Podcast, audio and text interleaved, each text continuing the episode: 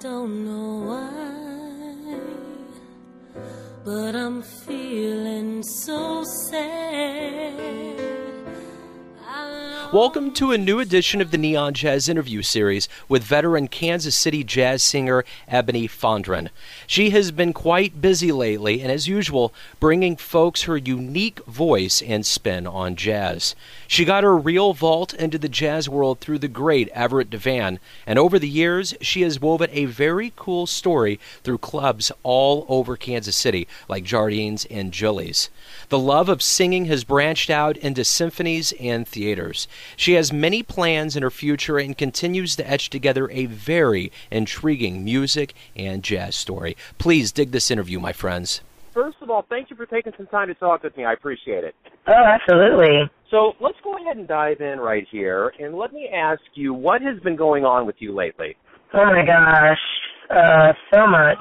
When I first started in the scene, I was working pretty heavily with Everette DeVann, and then in, the, in two thousand twelve, I got into uh, theater, musical theater, and I had a, a very full year of that. And then after that, I sort of branched out and did my uh, own band thing, Evan and the Ivory, for a while. And at the same time, I started working with a wedding band, and I also started doing voiceovers for an agency. Take all of that and smash it all together. And you've got jazz, vocalist, wedding band, voiceover, commercial actress person. So that's what I've been doing for the past, steadily for the last year and a half, two years. So let me kind of pick, pick apart each of these pieces here. First piece is the Ebony and the Ivories. Are you releasing any C Ds? Is there anything that's coming out as far as, like, physical or music? Uh, we're working on uh, a double-sided forty-five right now. That's going to be released on Sunflower Records uh, with Chris Hazleton's uh, record label. So we, we've got one side done, and we're working on the other song for the other side, trying to find the right song. And so hopefully, you know, we can get everybody together to get that other side done. Now, is there any projected release for that? I'd love to get it going for this, this winter. I really would. So okay. So you had a C D release in two thousand fourteen, correct? Uh, it was a very soft uh, pre-release. We had a couple things to listen to, but it's not quite done. It's just kind of one of those things where, you know, schedules and time and just trying to get together to get the, the all the mastering done has just been, you know, a little more time-consuming than you, than you would think, you know? Absolutely, absolutely. Let me kind of get into your bio here a little bit. You were born and raised in Chicago, correct? Correct. Give me an idea of what it was like, not only in Chicago, but with your family that fostered a love of not only jazz, but theater and kind of the music arts. Growing up, and we were always, there was always music um, around. Um, my aunt sang, uh, my dad was in a band, and he played a synthesizer, guitar, and the congos, and he had a, he had a band, um, and sort of like, uh, I guess you would say, like, um, Cameo meets, uh, the O J's, sort of a, you know, kind of a groove group, and, um, he had a, a, a studio in the basement, and he was always making music, and I was right there sitting on his knee, um, all up in it. um, there's actually some old recordings of, of, of me singing.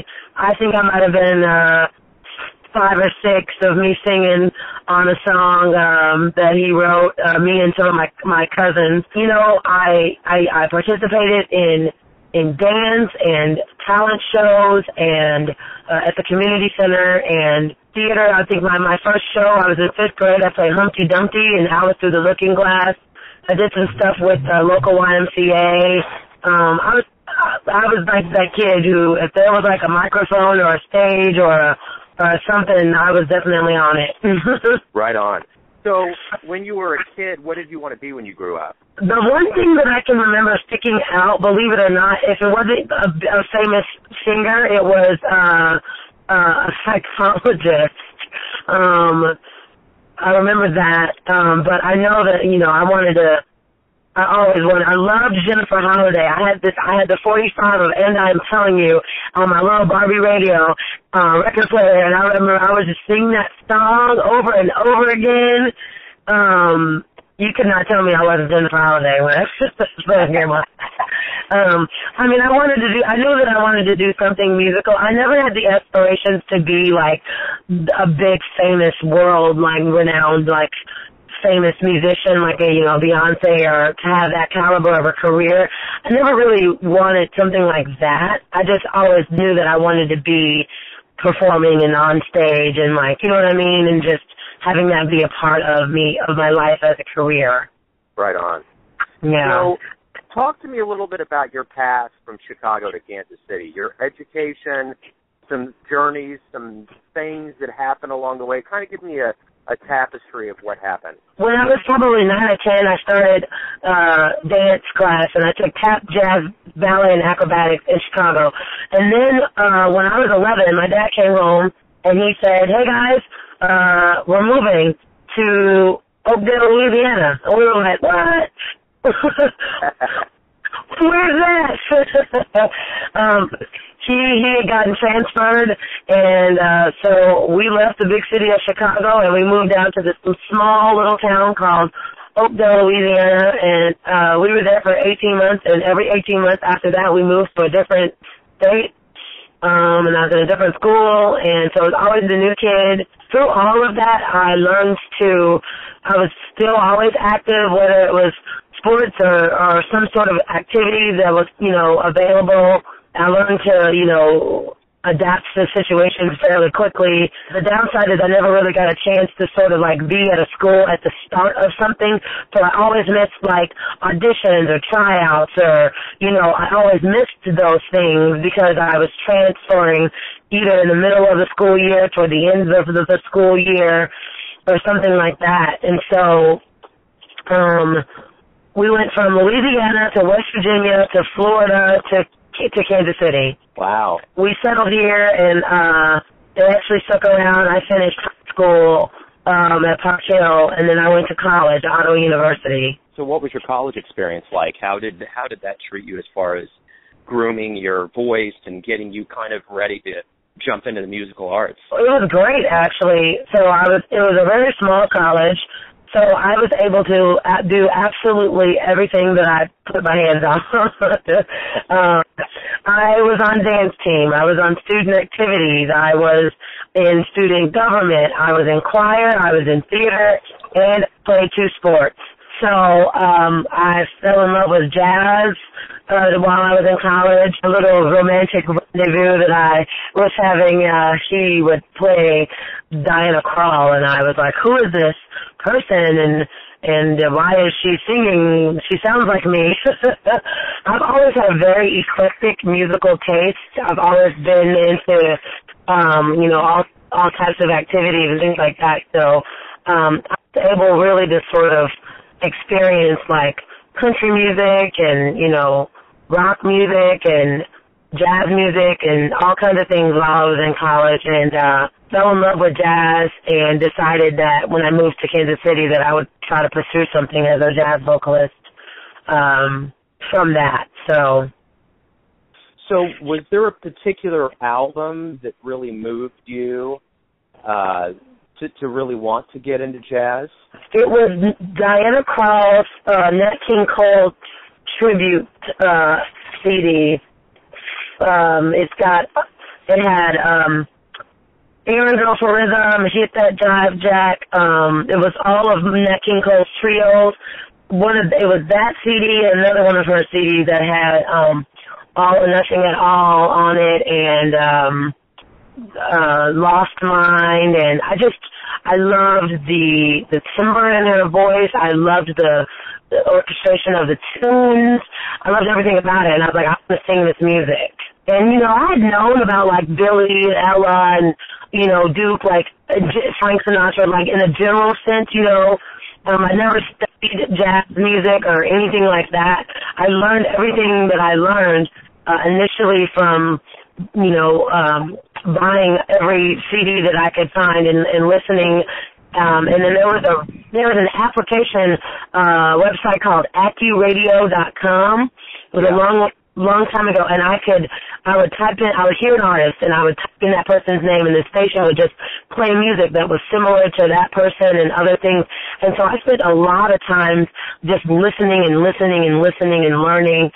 Um, and then I would um, when I moved to Kansas City, I went to jam sessions and the Late Night Foundation and the Jardine's jam sessions, and the and then I was uh, that's I met uh, Everett through through that. Someone told me to go find him at the Jilly's jam session, and when I met him, uh, that's when he he and I really started working on uh, my my you know my technique and my style, and and he taught me you know basically how to be a jazz singer on a jazz band, uh, on the bandstand, so.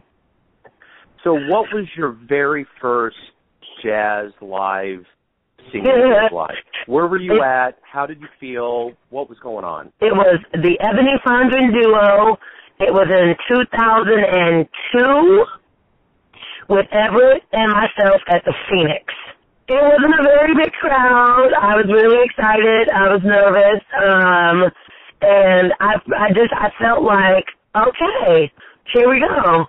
I'm doing this, you know, and it was, it was fun, and it, it was still very new to me, and I was still finding my way, but it was, Everett was like, you know, you can build it as the Eboni Fondren Duo with Everett DeVann, and I was like, awesome, you know, because before that, it had always been, you know, Everett DeVann, and then I would come and I would sit in and I would do a few tunes here and there. And, you know, he worked with me uh, a lot, and he, and he worked with me very hard to uh, to learn. And, you know, I had to have so many songs learned um, before he would, you know, put me on the bandstand. And uh, and I think a, a lot of a lot of uh, younger, you know, people coming up, I would say mainly in the in the uh, pop world, I guess, that kind of that kind of training is invaluable. That's the stuff that I don't think people get, you know, someone who's very disciplined and someone who says, you know, who will humble you and, and you know, yes, you're great, but you're not ready, you know, kind of a thing. So he made sure that I was ready, and I yeah. and I thanked him for that every day.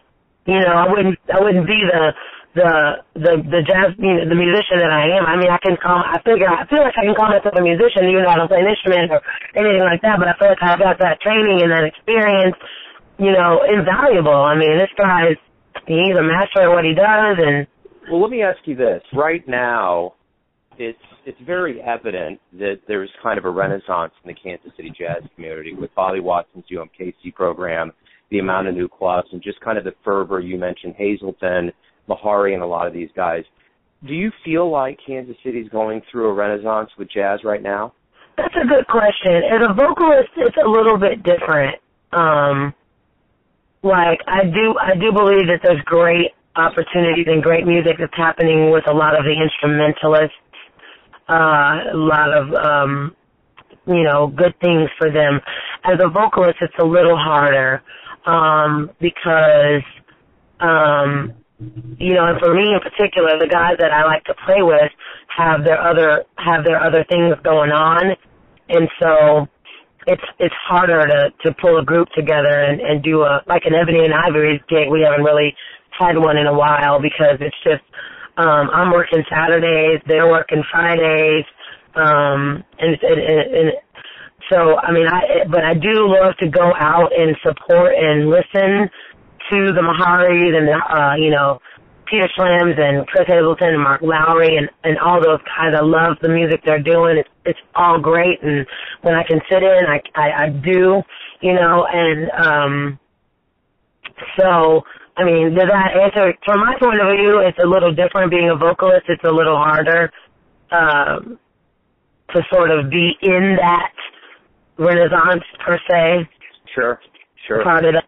Well, then let me ask you this. Let me go back in your life a little bit. And it mentioned in your bio that you had some really good memories at Jardine's and you had some really good memories at Chili's. Kind of talk to me about what it was like. It sounds like there was a real busy schedule and a regular kind of thing going on.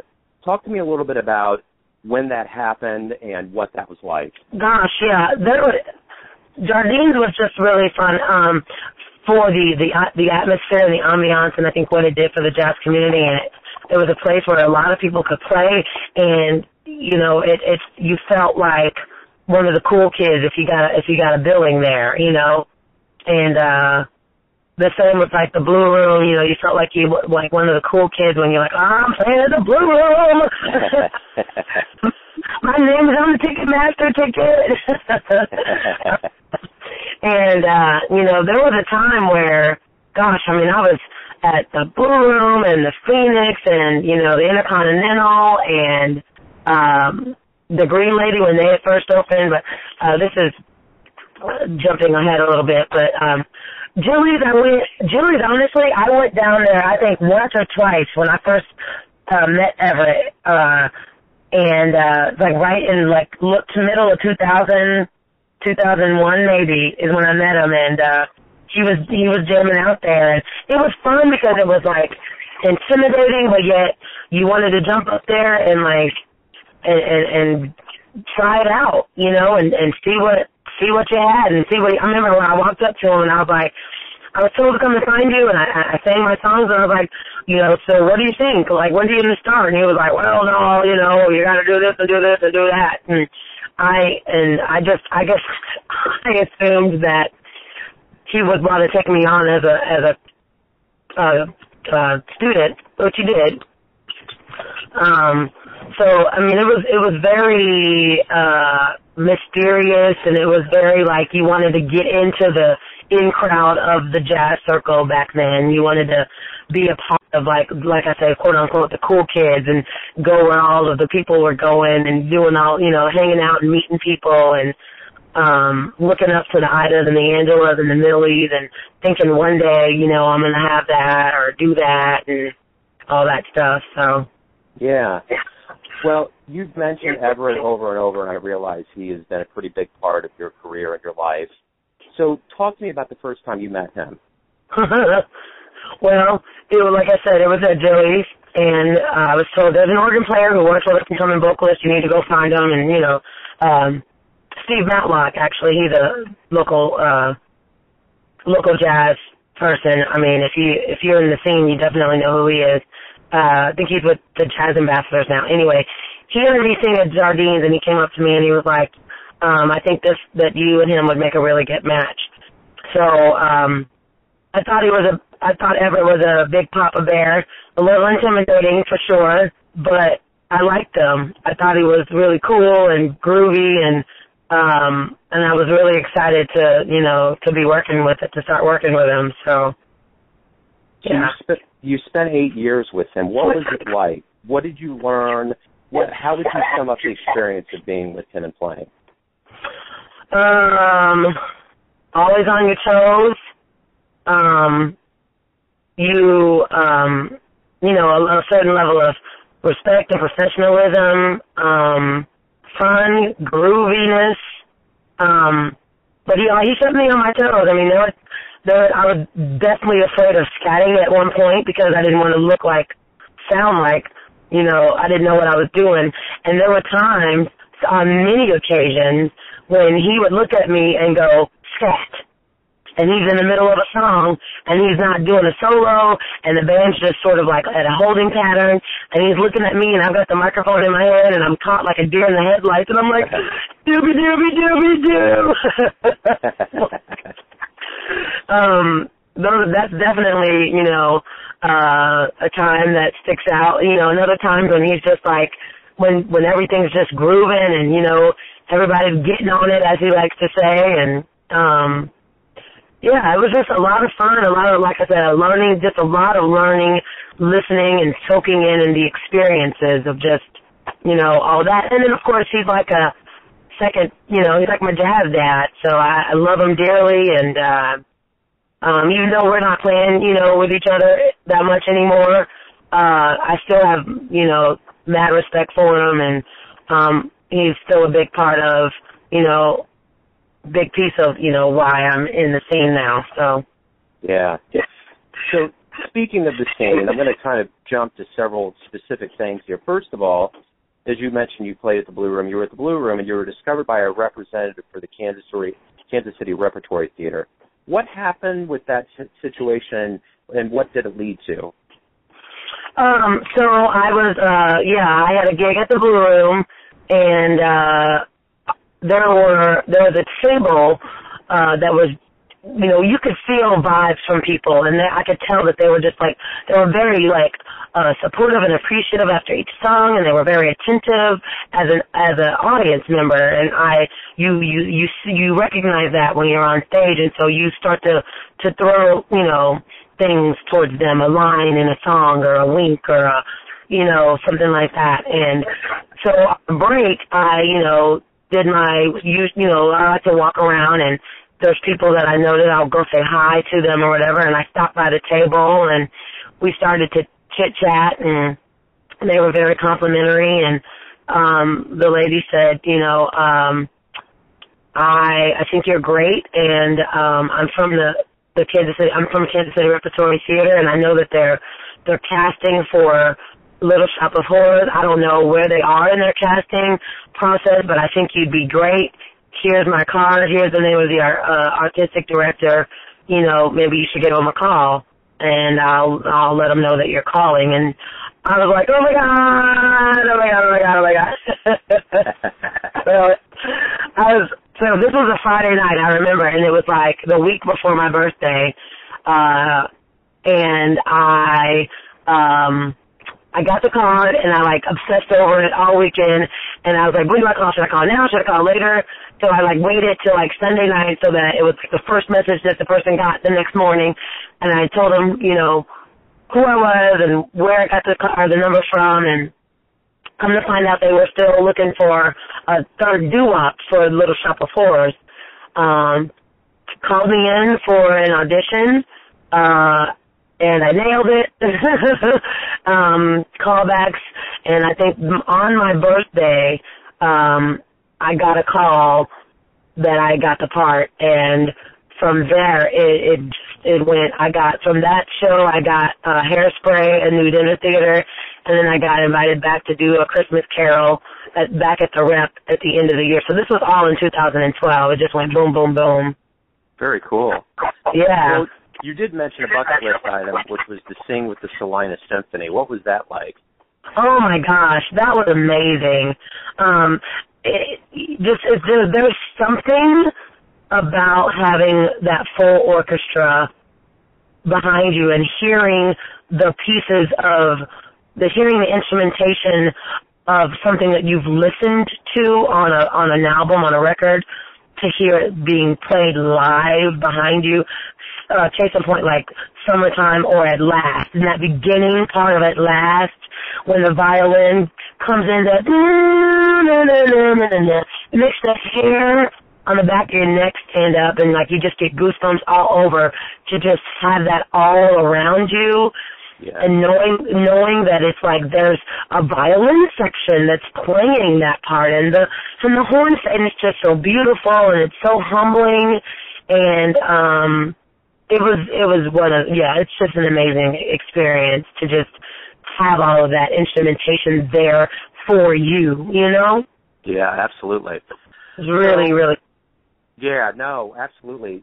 Let me ask you this: you performed in front of a lot of people over the years. So my question is this: what's the nicest thing a fan has ever said to you? I've had someone tell me that um, I sang a song that was her and her late husband's song, and she hadn't been able to listen to that song um, until she heard me sing it, and she thanked me for bringing that memory back. Um, and I've had people tell me that they like the way that I uh, interpret a lyric, um, and so those things like that. That you know, when you when you know that you're taking the time taking the time to tell the story in a song, that someone comes up to you and says, "I I got that, I get it, and I like I like what you're doing," you know, yeah. That kind of thing. What was it like the first time you had someone coming up and get an autograph from you? um, it's surreal. It's still surreal. It's, you know, because you're like, me? Like, come on. And it, it's, I mean, I, I do it, and, I, and I'm appreciative. But first, it, it was a little weird, like, what? What do you want an autograph for? I'm nobody. um, and it's, what's funny now is uh, Lori Tucker. You know, she she uh, she's a dear friend, and she hosts the um, jam session. And whenever I get a chance, I go down to the jam session at the Phoenix. And she always jokes with me. She's like, star of stage, screen, and television. And I'm like, oh, Lori, this stop it. Yes. Nice. Sure. Yeah. Nice. So you mentioned Diana Krall. You've mentioned some people that have been influences for you. Tell me who you who your jazz heroes are. Oh my gosh, I love Nancy Wilson, um, and I love Donna Washington, and I love Diana Krall. But there is something about Nancy Wilson, um, and uh, she the she just has. This, you know, this this this presence. It's so classy, and her her lyrical interpretation is just so great. And I just love the way she's just poised, and she's and uh, I just love everything about her. I have like seven albums, and um, I want to do like a Nancy Wilson tribute show where I, you know, like sing the sing the songs. That's like one. Of, that's another thing on the bucket list that I'd love to do. Um, put that together and, and do a, a Nancy Wilson tribute show. Um, you know, just um, on the recording that we did um, uh, for the album uh, live at the at the Broadway Jazz Club that we recorded, I did uh, Guess Who I Saw Today. And it's just one of my favorite tunes that she's done. Um, it's just, I don't know, her show delivery, you know, just everything about her. I just think she's great. Let's keep the, let's keep the nostalgic bone going here. And let me ask you this. If you could get into a time machine, you walk out of the Phoenix and you got that DeLorean from Back to the Future, and you could punch in the digits and go see anybody in the history of jazz, who would you go see and, and, and where would you go? Well, I'd go to Harlem, uh, probably the Harlem Renaissance area, time period, and I would um, love the love everything like fashion wise. I'm also in the twenties and um all of that. But I would love to see like the um the Sarahs and the Ellas and the the the orchestras, you know, the Duke Ellingtons and the, all of that stuff. I would love to be in that big band era. That would be awesome.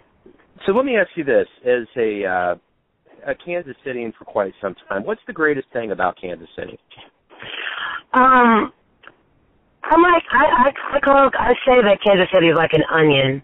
Um, you know, on the surface, you've got some really great things happening, you know, the touristy things, you've got the Kaufman and, you know, the things that you see on the surface. But what I really like is if you peel back the layers, um, you know, there's so many different things on so many different layers uh, about Kansas City that you can, that, that are great, you know, that, the theater and the niche niche little areas and um, just the um, the not in a bad way, but the incestuous music community, you know, where everybody is supportive of everyone. I feel like, and you can look out in the in the crowd and and see a fellow musician just there hanging out or um, to support, you know, wanting to be out in the scene. And um, there's just so much to do. There's there's so much culture. There's so much. You know, there's art and there's festivals and there's food.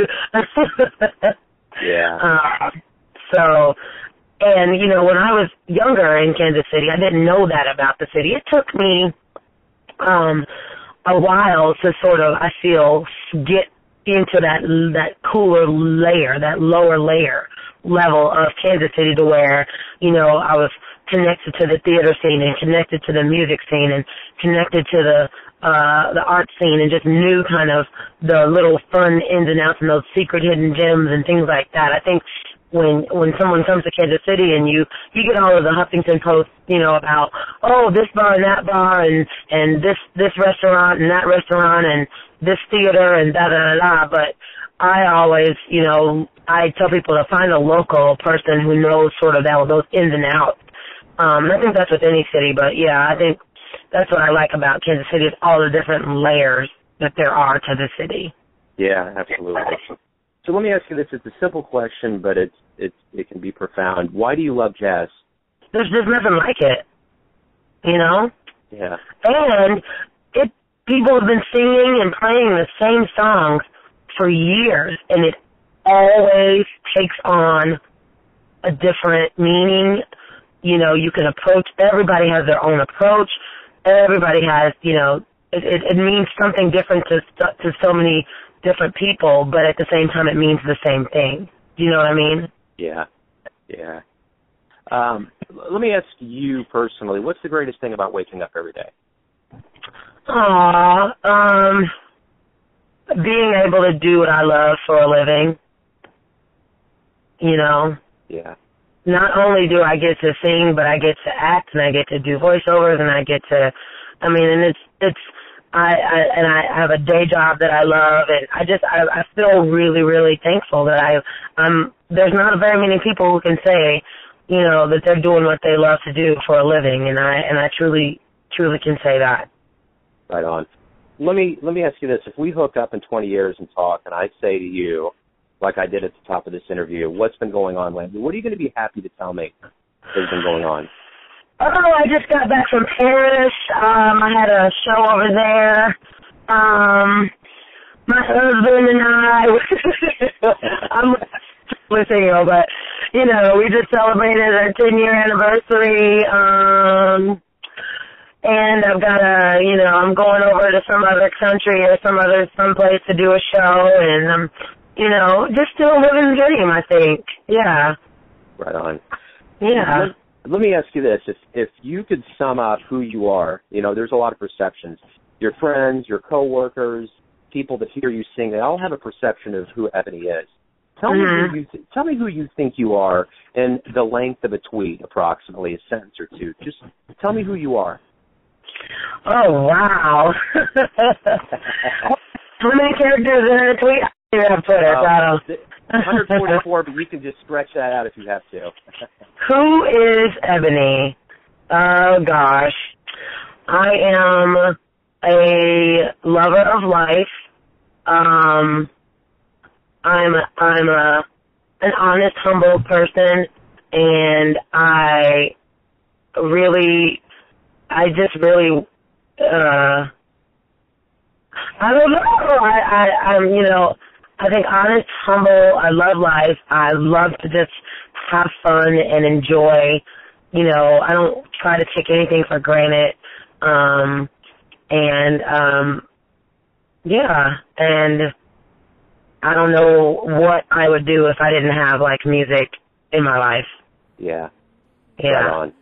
Perfect. That's, that's the perfect way to end right there. Thank you again for your time. Thanks for opening up, and good luck with everything. Thank you so much, Phil. Have a great day. Thanks for listening and tuning in to yet another Neon Jazz interview, where we give you a bit of insight into the greatest jazz singers and those players in jazz from Kansas City and spots all over the world. And thanks to Ebony for her time and love of jazz. If you want to hear more interviews, go to Famous Interviews with Joe Domino on the iTunes Store, or visit the neon jazz dot blogspot dot com for all things Neon Jazz. Until next time, enjoy the music, my friends. Love a man away. Neon Jazz.